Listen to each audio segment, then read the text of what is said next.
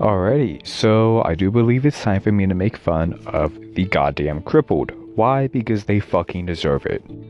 One reason that I absolutely fucking despise the crippled is probably the amount of space that they take up.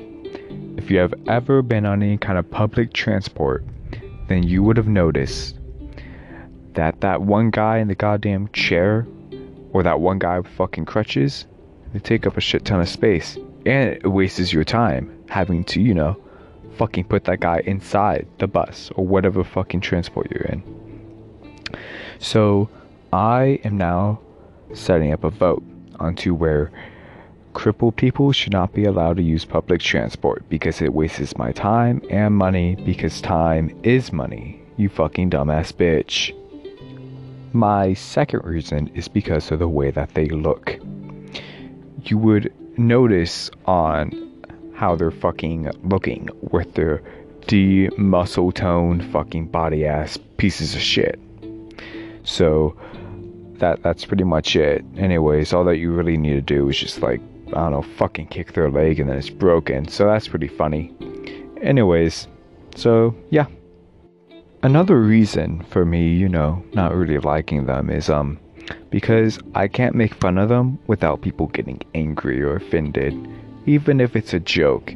Like, wow, you would imagine people fucking aren't so goddamn sensitive, but you know what? It's 2020 they can go suck a big fat ball sack. Hey, who knows? Maybe they're bi.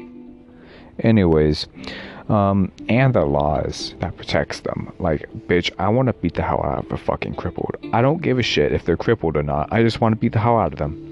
I don't know, it's just funny seeing them flop up and down like a goddamn disabled fish on fucking crack or some shit. Okay, now, one of the very last ones is probably. No, n- not probably. Most definitely the way that they smell.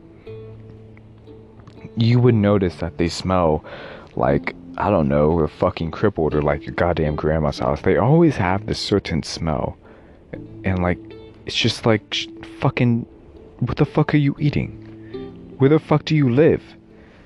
Like, I get it, your fucking goddamn nurse comes in your room every now and then. It's probably gonna smell a bit like them.